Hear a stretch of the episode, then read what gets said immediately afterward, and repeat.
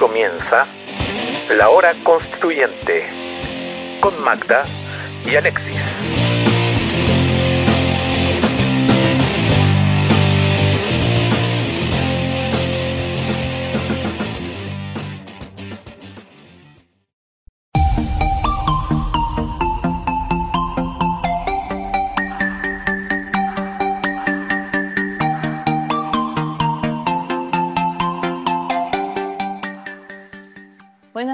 Alexi. ¿Cómo está tu día? Bien, ¿y tú cómo has estado? Bien. No te puedes imaginar a la invitada que tenemos hoy día. No, ¿quién es? Cuéntame, cuéntame. Estoy ansioso por saber quién es nuestra invitada el día de hoy. Te cuento que nuestra entrevistada es feminista, vive en la cisterna y es la, presi la nueva presidenta de Convergencia Social, Alondra. Ah, Alondra. Alondra, ¿cómo estás?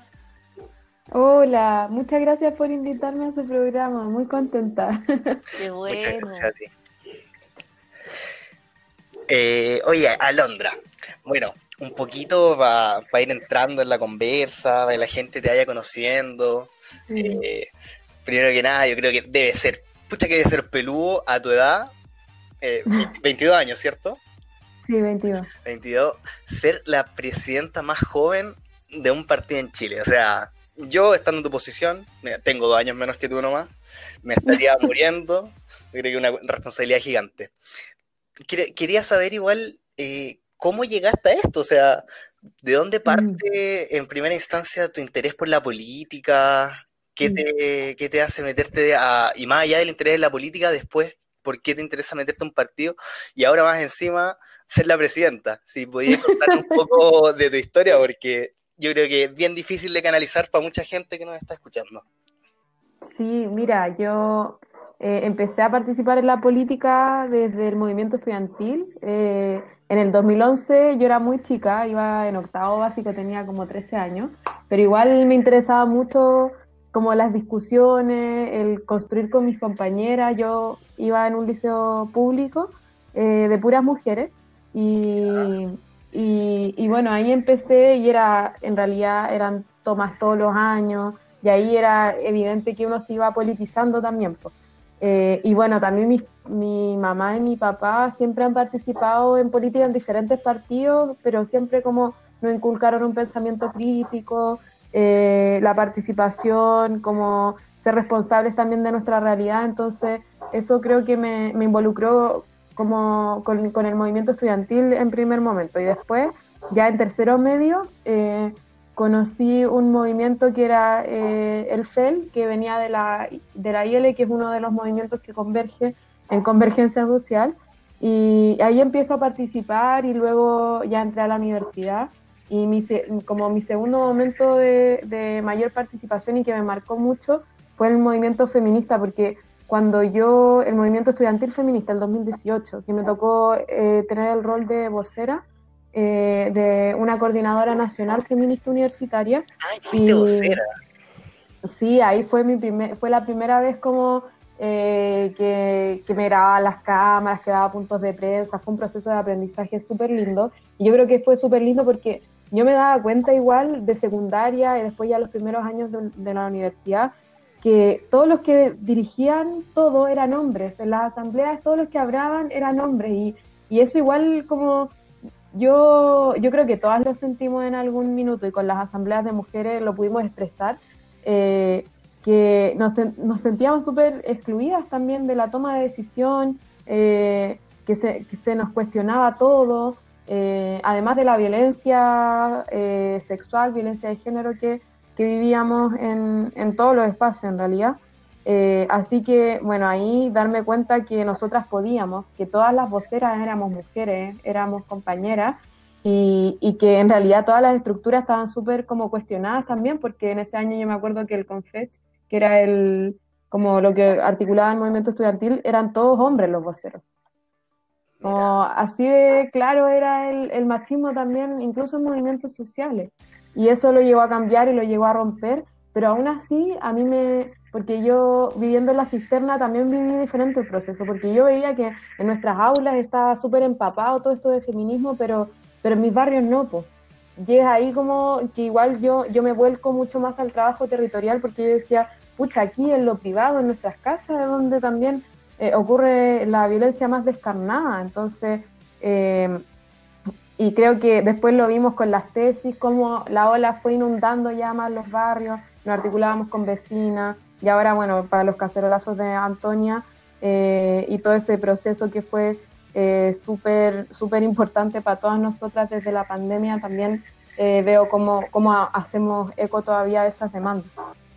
Claro, entonces de alguna manera como que el feminismo fue un gran impulsor justamente como para que te metieras y entendiendo que los espacios de participación estaban cortados principalmente por los hombres, fue, eso fue, mira, mira qué interesante saber eso. Oye, y en relación al partido propiamente tal, eh, mm. ¿Cómo, ¿cómo, llegaste a, estar aquí, en la presidencia, perdón, no acá, en la presidencia? claro, me imagino, como te contaba antes, o sea, esos ah. cargos de poder eh, parecieran muy lejanos muchas veces para la gente, especialmente con el desencanto que existe eh, de la política y la ciudadanía, cuando donde la gente ve que eh, los partidos políticos son una cuestión ajena. O que los partidos políticos se parecen mucho entre sí. También. Que se lo escuchaba bastante. Sí. ¿Cómo, cómo, te, ¿Cómo te interesaste en llegar hasta estos, estos, cargos de poder? ¿Tiene alguna relación con lo mismo que mencionaba ahí antes, de querer disputar estos espacios para las mujeres también? Sí, mira, tiene, tiene que ver también con, un proyecto colectivo eh, que, yo al final terminé representando y que más que, más que como la figura siempre nos importó como qué era lo que queríamos transmitir también, eh, tanto en la campaña como si llegábamos a ganar y creo que eso como la confianza también de mis compañeras y compañeros eh, para asumir este desafío fue como lo que me impulsó más. Pero pero yo, si me preguntáis, no sé, hace un año te hubiera imaginado estar acá, yo te digo que no, como si soy honesta, no. Sí. Qué bueno. Buenas las decisiones pareciera. Esperemos que se te dé lo mejor posible dentro de Convergencia. Muchas gracias.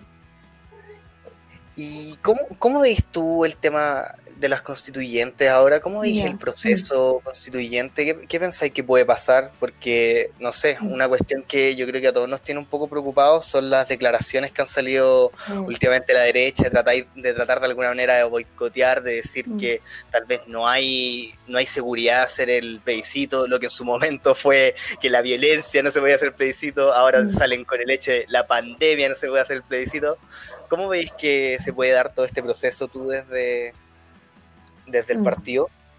Sí, mira, yo creo que desde el momento uno nosotros tenemos que decir que y, expresar tanto en las urnas como ahora en la campaña, que creo que nos queda hacer un trabajo enorme, que el plebiscito nos pertenece y que es producto de las ganadas, eh, de, las movilizaciones de, del movimiento social en el fondo que surgió en, en octubre y también de las demandas anteriores. Creo yo que es importante conectar con todas esas personas que en algún momento eh, dijimos basta de abuso, eh, de, de, toda, de todo lo que, lo, que, lo que sigue precarizando nuestra vida y que eh, lo vivimos y lo gritamos el 18 de octubre, pero también los 8 de marzo que han sido históricos permitieron, han permitido también esta presión social que creo que es importante recalcarla y, también porque hoy día este es un proceso histórico en el que, por ejemplo, tenemos algo único en el mundo que es la paridad en el proceso constituyente. Entonces,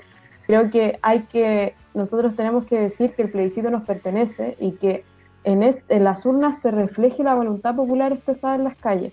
Y creo que para eso nosotros tenemos que movilizar, tener, tener también una ética eh, para este plebiscito eh, que apunte hacia que votar significa dignidad en el fondo, que votar a prueba y convención constitucional significa dignidad y es un paso más para poder eh, conquistar nuestros derechos. Y ahí, bueno, la derecha eh, es evidente que no quiere, no quiere que le cambie su constitución, que eso, eso es lo que principalmente van a defender, la constitución actual, la constitución hecha en dictadura.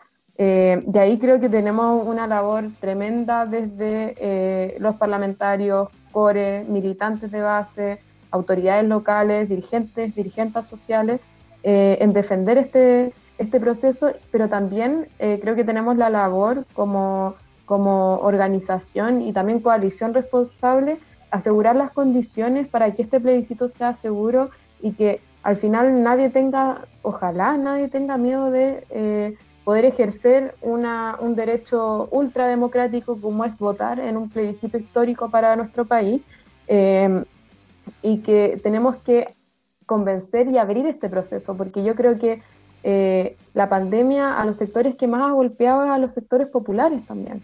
Entonces, y que, y que más miedo pueden tener por, por ir a votar, por ejemplo, o, o, o, en el fondo la constitución significa, puede significar menos en, como en términos de riesgo o valoración, eh, y tenemos que llegar a esos sectores. Entonces creo que hay que asegurar cómo, también la ¿cómo pretendes, ¿Cómo pretendes ganarte la Mm. confianza de, esa, de esos sectores?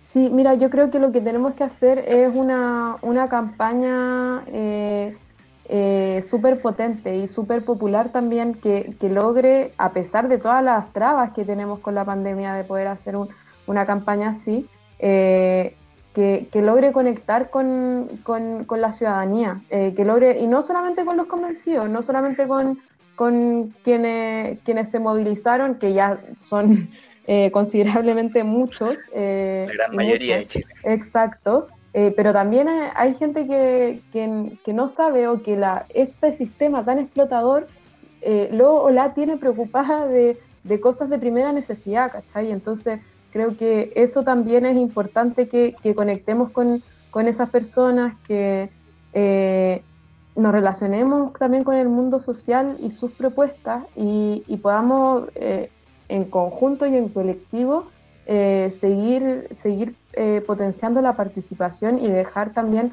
que, que mucho lo hemos hecho como izquierda, eh, de pelearnos entre nosotros en un proceso tan importante como el actual. Claro.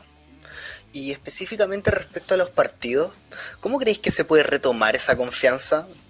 Mm, sí, mira, yo lo que creo es que eh, la gente de a poco se da cuenta también y que creo que es el objetivo que tenemos como nosotras y nosotros como fuerza transformadora para cambiar lo que, lo que se ha hecho y cómo se ha estado haciendo, porque es evidente que hay una desconfianza en los partidos políticos y el Frente Amplio, Convergencia Social, no va a llegar a cambiar eso de un día para otro. Sí, Eso es, es irreal creerlo. Pero sí creo que tenemos que demostrarle a la gente que, oiga, usted eh, reclámele a su, a su representante en el Congreso que vote tal cosa, si lo, o la tiene que representar de, de, esta, de tal y tal forma. Entonces creo que eso también eh, ha movilizado a la ciudadanía y lo menciono sobre todo, por ejemplo, con proyectos que han pasado en la pandemia, como el retiro del 10% a los fondos de FP y el postnatal que creo que han sido claros ejemplos en, en los que la gente hace una presión súper importante. Y quiero contar una anécdota porque eh, yo, Dale, por ejemplo, en mi distrito eh, hay, hay representantes de, de todo el espectro político y en particular hay dos representantes de derecha. Y, y yo me acuerdo que se hizo una presión tal por redes sociales, eh, por Twitter, Facebook, eh, Cacerol, incluso también Cacerolazo, y que, que ellos llegaron a votar a favor del retiro del 10%. Entonces, creo que eso también mueve a la derecha, la hace retroceder, y creo que ese también es un objetivo. Y le demuestra además a la gente cómo eh, con esa acción colectiva podemos hacer cambios concretos y que hoy permiten a muchas familias enfrentar la pandemia. Claro, de alguna manera como ir retomando a poquito la confianza y hacer y dar cuenta que estamos que estamos con ellos también, pues en el fondo. Eh, Sí. toda la razón. Y con, con relación a, a que tiene 22 años, yo en ningún momento lo voy a desmerecer. Yo estoy igual que la Alexi, tengo un año menos y me siento inútil sabiendo que estoy aquí, pero no importa. No. Eh,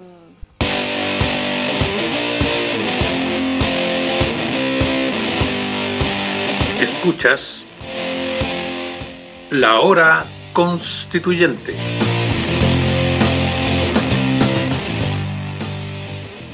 ¿te, ha, te- te ha traído algún tipo de... No es contratiempo, pero ¿te ha traído algo en contra? Algo que como que no te hayan tomado mucho en consideración por Mm. tener 22 años.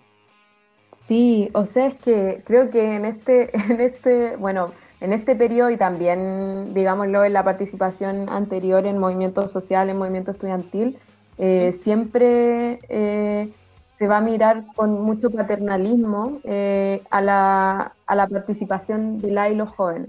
Y eso es algo que tenemos que cambiar también y que creo que mi liderazgo también apuesta a cambiar eso porque a mí en este periodo se me ha criticado y se me ha valorado. Se me ha eh, valorado porque eh, como también con el 18 de octubre demostramos cómo los y las jóvenes tienen el poder de eh, hacer despertar a Chile, por ejemplo, los secundarios con, con, las evasiones masivas, pero se me critica también porque no tenemos ese, ese poder y esa capacidad que se supone que la edad te da de conducir procesos, de, de, tener esa experiencia que se supone que lleva a, enfrentar mejor los desafíos.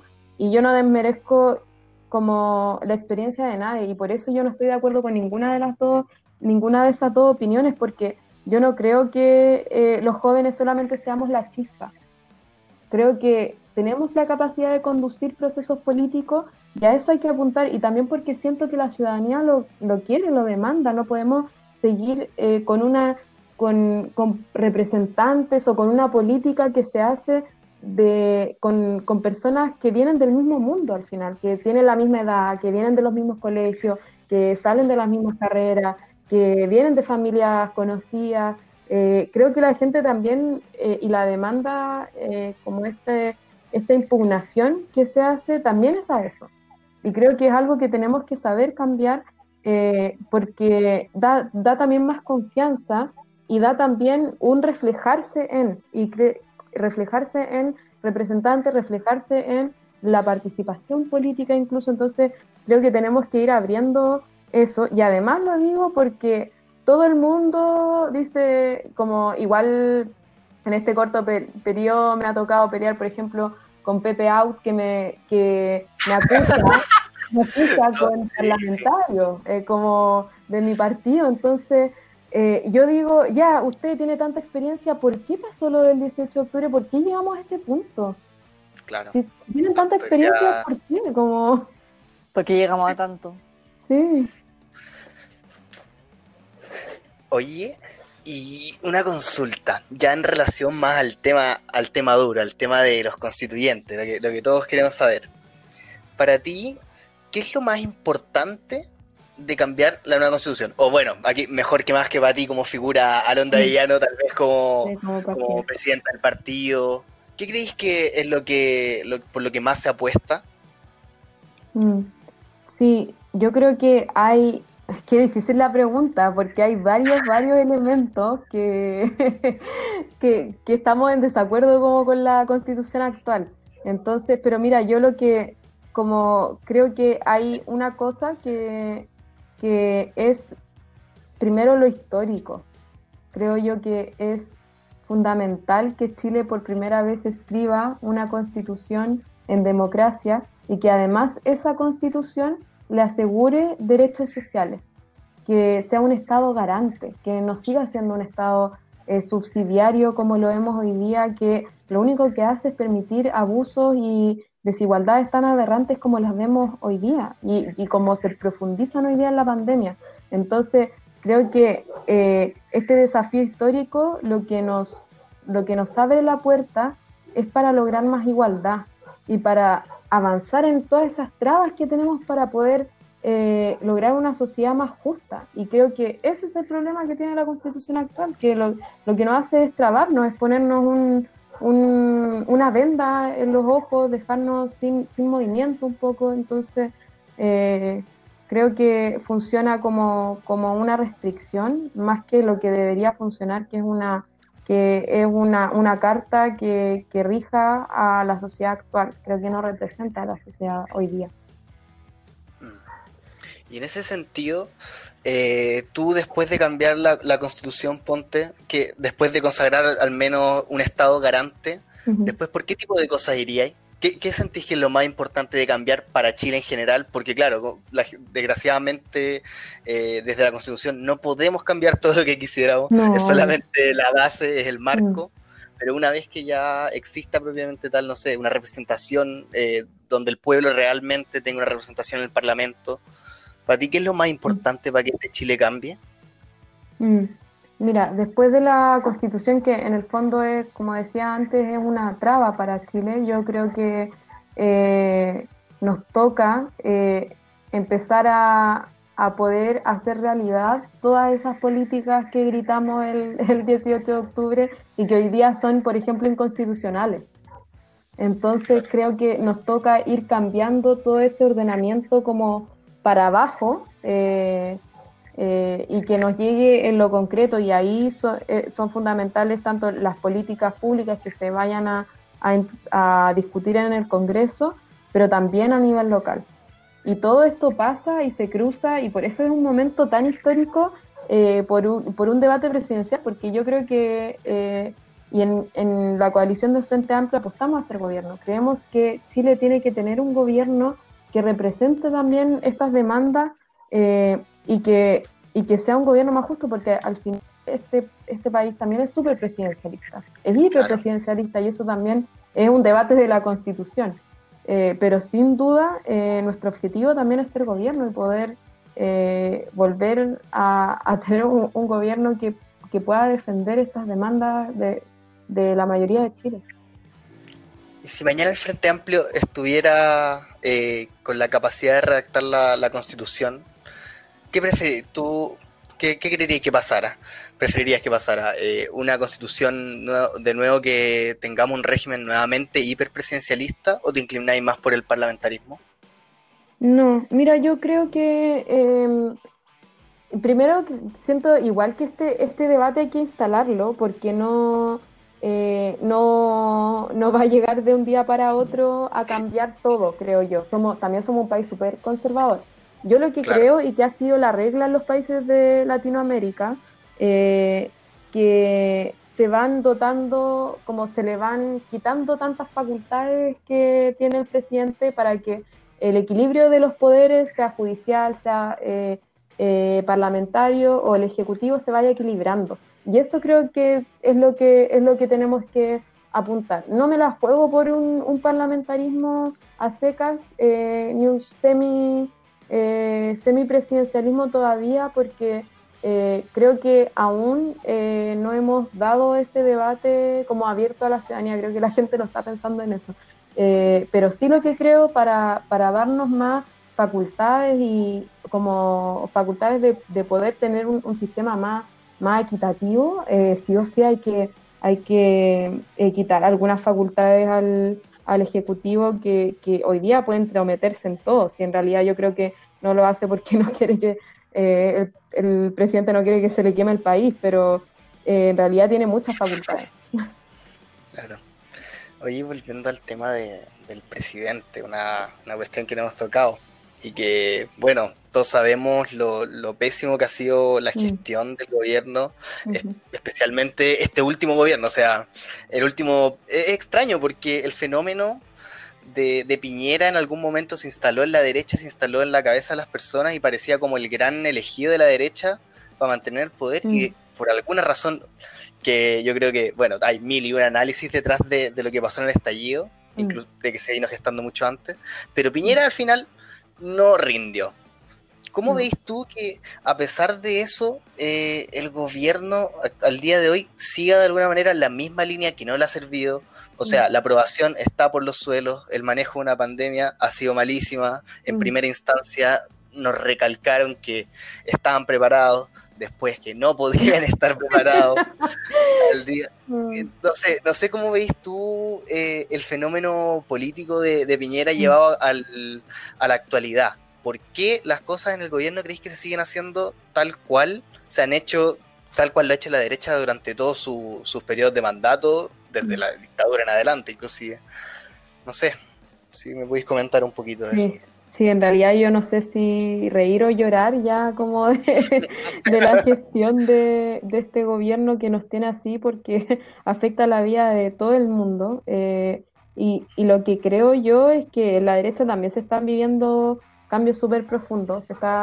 Eh, hoy día vemos una derecha ultra dividida, de hecho, eh, una derecha que eh, se ha movido al centro, por ejemplo, y otra que ha ocupado el lugar de la ultraderecha, y que en el fondo Piñera está tratando de hacer malabares para eh, dejarlos contentos a todos mientras no, como mientras no, no tiene grandes desacuerdos con la ciudadanía, porque si, si los tiene, eh, en general está cediendo a eso, pero, pero no siempre. Eh, y, y, también tienen toda esa como falta de autocrítica y, y esa autocrítica que, que, incluso podría ayudarnos a salvar vidas. Es que a mí eso es lo que, lo que me parece más chocante, que eh, siguen con una misma estrategia a pesar de que muestran otra cara, que eh, un nuevo ministro que supuestamente tiene eh, este, este aspecto de ser más dialogante, eh, pero en el fondo yo no veo diferencias este mes a lo que podría pasar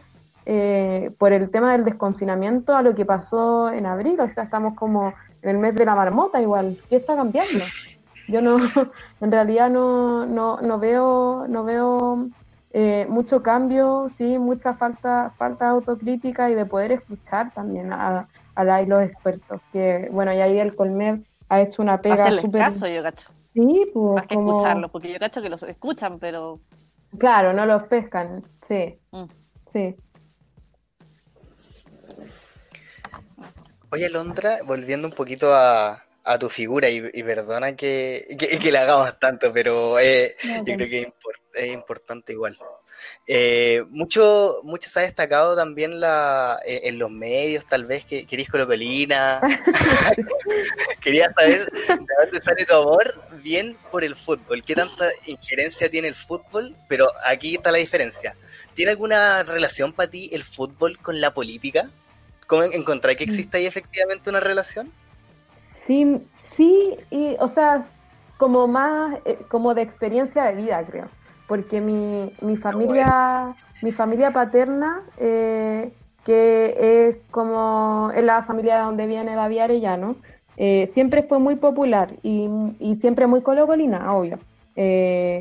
Y, y, siempre estuvo en las luchas por, la, por la defensa de la dignidad del pueblo, eh, mi abuelo fue perseguido, torturado, eh, y, bueno, también son varios de ahí eh, históricos militantes, y, siempre tuvieron esa, como esa idea de, de, de, trabajo colectivo, y que creo que es lo que tiene, tiene el club también, como de compañerismo, y de, y de también una, un, un sostenimiento colectivo de los proyectos y que creo que también es lo que, como por ejemplo lo que, lo que sostenía eh, David Arellano, la, el, el, histórico, que, y por qué decide irse también del, del, del Magallanes, porque eh, no dejaban crecer a los jóvenes, eh, no, no, dejaban que el Club Social administrara, eh, como que tenía varias, como varias barreras, y creo que eso mi familia siempre lo ha, lo ha defendido mucho. Ahora yo sí, eh, me gusta el colo, me gusta el fútbol, pero yo es verdad que me alejé de la, como del estadio, ¿cachai? Como a mí eh, hubo una etapa de la vida en que de verdad no, no me gustaba ir al estadio por todo el acoso que, que, se vivía, eh, me acuerdo de experiencias súper, como que, que, uno, una como mujer la pasáis súper mal y creo que ahí las cabras del de la comisión también de género han hecho una pega increíble, increíble. Yo, yo me alejé también porque encontré la política también para participar, pero creo que eh, queda mucha pega por hacer también ahí en el fútbol y, y, también la política se relaciona con el fútbol en la administración de, del mismo. Pues el, fútbol tiene que volver a los barrios, tiene que volver a ser popular y hoy día eh, administrado por sociedades anónimas eso no es así. ¿Creéis que le ha hecho daño el tema de la que la sociedad anónima hoy día sean las que administren el fútbol y no la, las mismas comunidades, los mismos hinchas como fueron en su momento?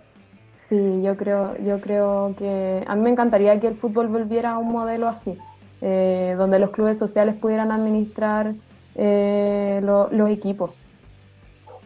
Mm, es importante porque de alguna manera eh, es la, mercantiliza la mercantilización sí. del fútbol la que ha, ha, ido de la mano conjunto de los de la sociedad anónima, o sea, claro. hoy día vemos como, eh, bueno, hace un tiempo la verdad, pero vemos por ejemplo que la gente cada vez iba menos a los estadios, eh, mm. por otro lado, la, la, forma que tiene de ganar el fútbol hoy día creo que iba más por el por el lado de venderle los derechos de, de televisivo a, para que se transmitieran. Entonces, y, claro, era como que la gente paró de ir a los estadios, el tema de las familias. O sea, yo recuerdo, por ejemplo, eh, mi papá también muy colocolino me llevaba al estadio desde los 5 años hasta los Mm. 10 y entre medio hubo justamente un quiebre y, y paramos de ir al estadio. po, O sea, eh, cada vez como que la institución del- de ir al estadio se fue perdiendo, el fútbol comunitario, familiar Sí,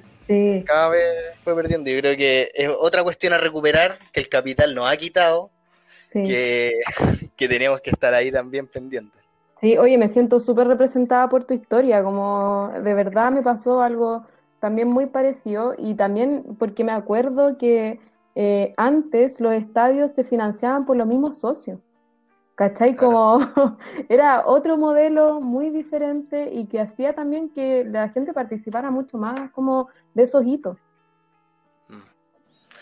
Bueno, deberíamos tener modelos más comunitarios, yo creo, Sí. a nivel país en general. O sea, lo que no se ha comido el capital hoy día en Chile es muy poco. Los grandes capitales, Mm, to- todas las cuestiones a recuperar, bueno, son muchos.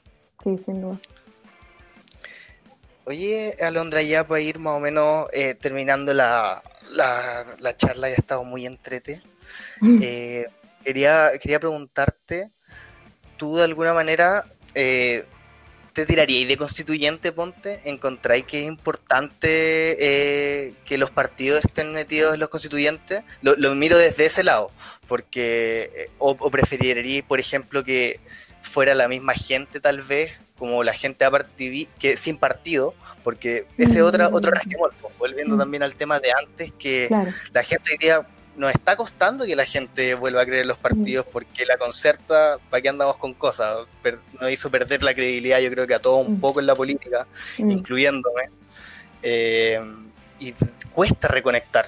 ¿Cómo creéis Mm. que debería darse el proceso de los constituyentes? ¿Deberían ser los mismos partidos también intentando a- o preferiríais que tal vez fuera la misma gente eh, más de manera independiente? Mm, Sí, yo creo que eh, esa pelea hay que darla, eh, los cupos o la participación también de independientes, que hoy día igual eh, tiene varias trabas, y yo creo que como partidos tenemos la responsabilidad también de ceder eh, nuestros cupos a independientes, a personas independientes que no estén en partido y que eh, comulguen también con algunas de, nuestras de nuestras ideas. Creo que eso es, eso es importante por un lado. Sin duda también creo que eh, de- desde los partidos tienen que surgir y van a surgir apuestas interesantes y eso me parece también súper positivo. O sea, creo que los partidos algo tienen que decir eh, sobre este proceso también. Pero obviamente creo que la participación de independientes es súper importante también y también hace este proceso histórico. Eh, creo yo que esa, ese punto de las y los independientes que participaban o, o que quisieran participar en este proceso eh, demuestra también que hay un descontento con la política partidista eh, y que también tenemos que encontrar mecanismos de integrar esas voces, porque también es, es pueblo, también hay, hay personas que, que piensan así y hay que respetarlo y si quieren llevar esa idea a la, a la constituyente que las lleven. Eh, creo que no, no deberían haber tantas trabas, así que eh, lo que apostamos en el Frente Amplio es, es también ceder esos eh, escaños a independientes y obviamente también llevar apuestas propias. Claro. Y ya, voy a, perdón por insistir con esto, pero yo creo que la gente quiere escuchar, al menos, bueno, una pregunta que le hacemos en general a todos nuestros entrevistados, eh, ¿qué tres puntos que sí o sí deben estar consagrados en la nueva constitución? Lo más relevante, lo más relevante para que este Chile cambie, lo más relevante para que este Chile sea más igual, que Mm. considera a todos y a todas. Es un punto nomás, ¿cierto? Sí. Sí. ya. No Eh, a ver, déjame pensar. Ya, yo lo que creo, eh, creo que tenemos una deuda histórica con nosotras, las mujeres, y con el trabajo de cuidado. Esta pandemia incluso nos ha, enseñado y ha evidenciado que los cuidados deben ir en el centro. Y creo que eh, es muy importante que la Constitución reconozca esto como un trabajo eh, lo reconozca y lo valorice también. Eh, porque hoy día vemos cómo hay una crisis de cuidados, cómo las mujeres tenemos un, como hemos llegado a niveles históricos de participación laboral, hemos retrocedido 10 años de la inserción en la que habíamos trabajado tanto tiempo y que fue una lucha también que dieron muchas mujeres de poder insertarse en lo laboral, en, en lo productivo en el fondo. Y, y, toda esta pandemia nos ha mostrado lo frágil que ha sido eso también institucionalmente. Entonces creo que eh, para saldar también esa deuda tenemos que garantizar eh, que los cuidados y el trabajo doméstico sea reconocido y valorizado, para que por fin podamos tener una sociedad mucho más igualitaria, porque hoy día no es así, hoy día nosotras las mujeres trabajamos gratis. Porque se asume que es pega de nosotras. Mm, sí, así es. Comprendo, comprendo. Pero bueno, muchas, muchas gracias por la por darte el tiempo para poder conversar con nosotros, para poder también dar los puntos más importantes que probablemente querías mencionar también. Sí. Sí, no, muchas gracias a ustedes por la invitación y por este programa que creo que es como lo más importante que hay que hacer ahora, conversar, eh, informar. coeducar, eso, también informar eh, que, hay que votar a prueba, convención constitucional. Totalmente.